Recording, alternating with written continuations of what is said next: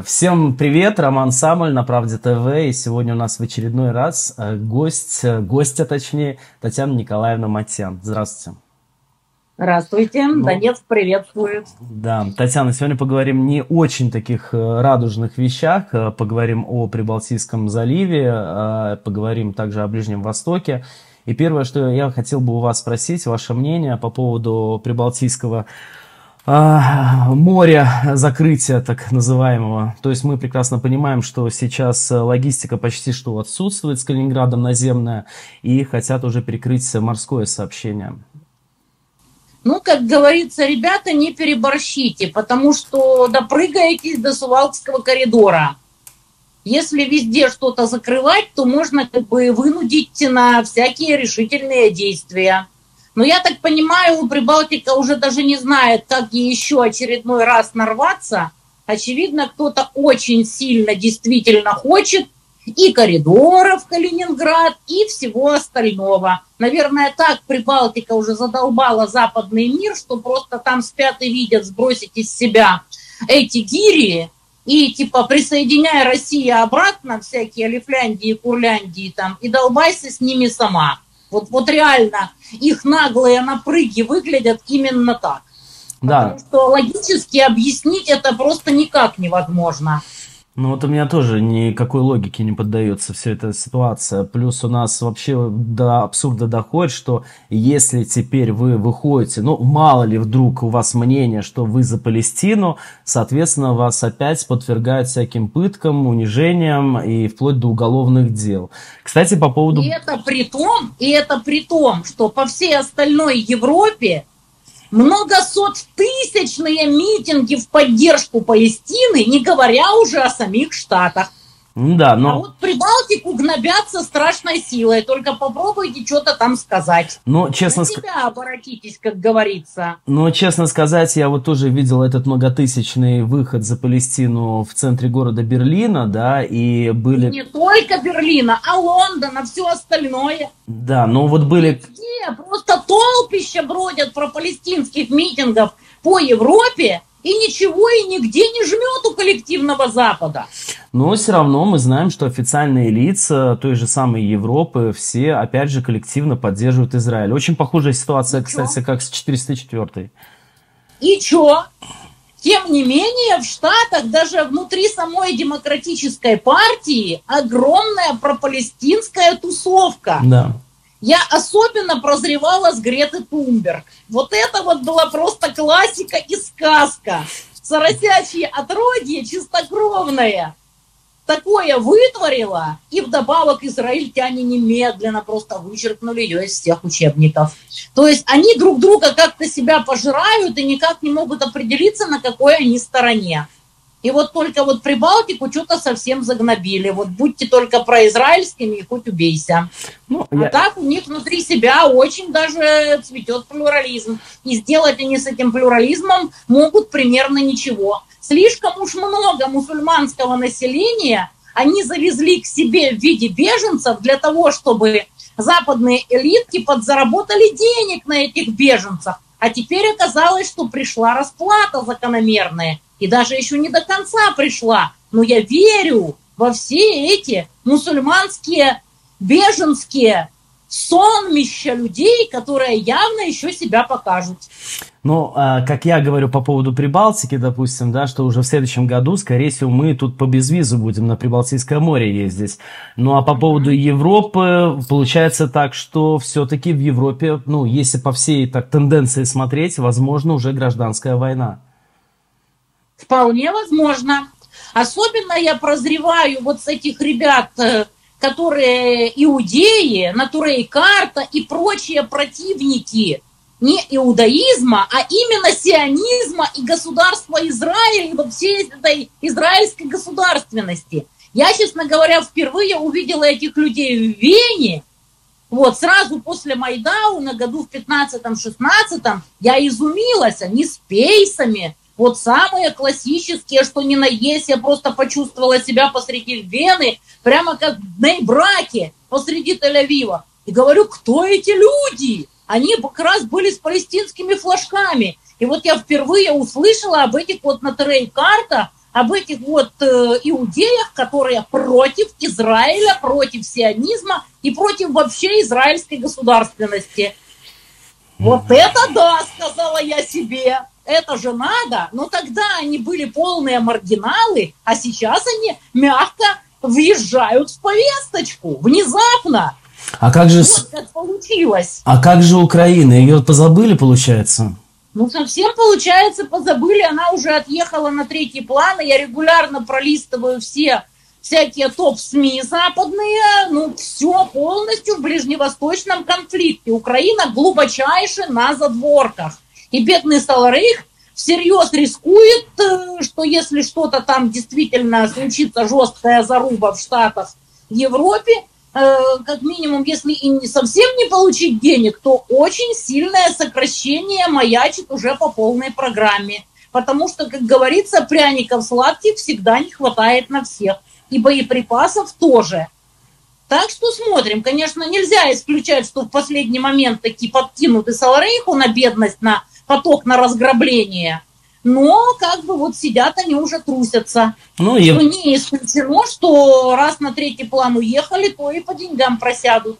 Ну, по сравнению Хотя с... до конца пока непонятно, конечно. По сравнению, конечно, с бывшими дотациями, такие для Украины, как в миллиарды, которые исчислялись, сейчас, конечно, хоть какие-то, но копейки все равно там Евросоюз выделяет. Вроде около 200 миллионов, а это копейки по сравнению ну, с прошлыми суммами. ни о чем. Ну, да. а главное, конечно же, снаряды. Да. Уже пишут э, в западной прессе, что 155-е снаряды, которые должны были отправиться там под Работино, там под Авдеевку, дружно все поехали ближе к сектору газа. Да. И что, собственно, одна из версий, почему откладывается наземная операция, это не вот эти все переговоры и так далее, а необходимость просто временного лага, чтобы доставить, сконцентрировать максимальное количество боеприпасов. То есть я и такое читала. То есть остается только ждать и наблюдать. Уже очевидно, что типами закидать арабов не получилось, и вообще весь исламский мир, потому что, напоминаю, Иран это, собственно говоря, не арабы, это персы. То есть получается, что, собственно, то, что и предрекали Израилю изначально, когда только у сионистов была вот эта задумка устроить израильское государство, что рано или поздно, как только исчезнет или ослабнет внешняя поддержка пиндосов Наглов там и всех остальных, то арабский мир просто задавит численностью и вообще мусульманский. Угу. Потому что афганцы тоже вот талибы ломятся, пропустите нас, и мы возьмем Иерусалим. Там в Пакистане массовые просто э, да. митинги тоже, что, ребята, это что такое вообще? То есть вот как бы, и как ни странно, может оказаться, что Натура и Карта были правы и что израильское государство вот не жизнеспособно. Какая незадача. Они как бы вот много десятилетий вот существуют. Ну, как бы, как говорится, мировая история усеяна обломками империй, которые считали себя вечными и непобедимыми. Так что думаю, что мы только вот в самом-самом начале вот этого процесса. Как вы думаете? Вот мы в Донецке на переднем крае оказались. Но, я так понимаю, мы потихоньку начинаем с этого переднего края отползать. Да, скажите, как вы думаете, это стечение обстоятельств такое с Израилем и Палестиной, либо это просто вопрос времени был? С чего это все началось? Я думаю, что вопрос времени. Я еще вот когда лечилась в Израиле в 2014 году и прожила там три недели и смотрела на это все, я изумлялась до глубины души. Вот я спрашивала вот и тех, и других, собственно, и евреев, и арабов. Ребята, вы же ничем друг от друга не отличаетесь вообще. Вы один вообще народ, семиты-хамиты. Отличаетесь вы только тем, что у вас член обрезан под разные молитвы. А так вас же вообще тупо не отличишь. Ну, мы не говорим про светловолосых там, которые прибыли там светлоглазых из Европы, но целом и общем вот самые вот родные вот евреи и арабы, это реально один народ. Я говорю, вы друг друга так ненавидите, добром это все не кончится. Угу. И мне рассказывали, что вот даже если вот среди высокообразованных людей там случалось, там, что там мужчина и женщина друг друга полюбили, там, э, еврей, араб, там, э, в разных сочетаниях, где мужчина, где женщина, не, раз, не важно, они просто валили оттуда, на другой конец земли, если у них все серьезно, потому что семьи и та, и та были категорически против. То есть они вот жили между собой, но тупо между собой вообще даже не скрещивались. Я такое видела только в Эстонию, честно говоря, до того. Когда мне русский парень, гражданин Эстонии, сказал, что он никогда в жизни не спал ни с одной эстонкой, если не считать проститута. Но Потому такое бывает. Они скрещиваются. Угу. И вот я вот второй раз в жизни увидела вот такое вот. Да, скажите, как вы думаете, а может ли это быть, ну, такие ходят слухи, во всяком случае, когда Израиль, возможно, сам это даже спровоцировал, потому что, ну, имея такую... Имея такую, как бы, службу скорее, госбезопасности. Я скорее считаю, что это Иран долго-долго-долго готовил месть за Сулеймани. Угу. И не скрывали это, потому что то, как повел себя Хамас, очень сильно напоминает, что их очень конкретно готовили. Они же не скрывают, что они иранские прокси, и, скорее всего, Иран готовил точно так же, как саларейховцев готовили пиндосы с бритами. No. И прочие там натовские еврогейцы. Вот и все. Просто запустили своих прокси с понятным совершенно последующим ходом событий. Какое возможно развитие всех этих событий в будущем? Как, по-вашему, видится да. эта вся картина? Войну только запустить просто. В конце концов, война, в которой мы сейчас все существуем, началась с того, что неадекватные, малохольные, кастрюлеголовые дебилоиды на Майдане запустили первый булыжник и первый коктейль Молотова 18-летних пацанов-ВВшников и в Беркутов. Вот так это все начиналось. И к чему это все пришло? Угу. Запустить Первый булыжник и первый коктейль очень просто.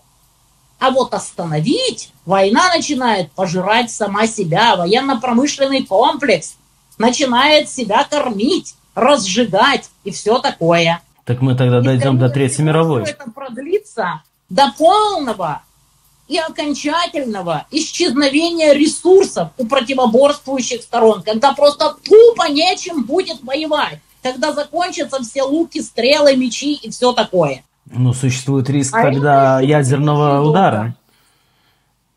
Ну, можно допрыгаться до чего угодно, в принципе. Потому что, ну вот, раз пошла такая пьянка, режь последний огурец.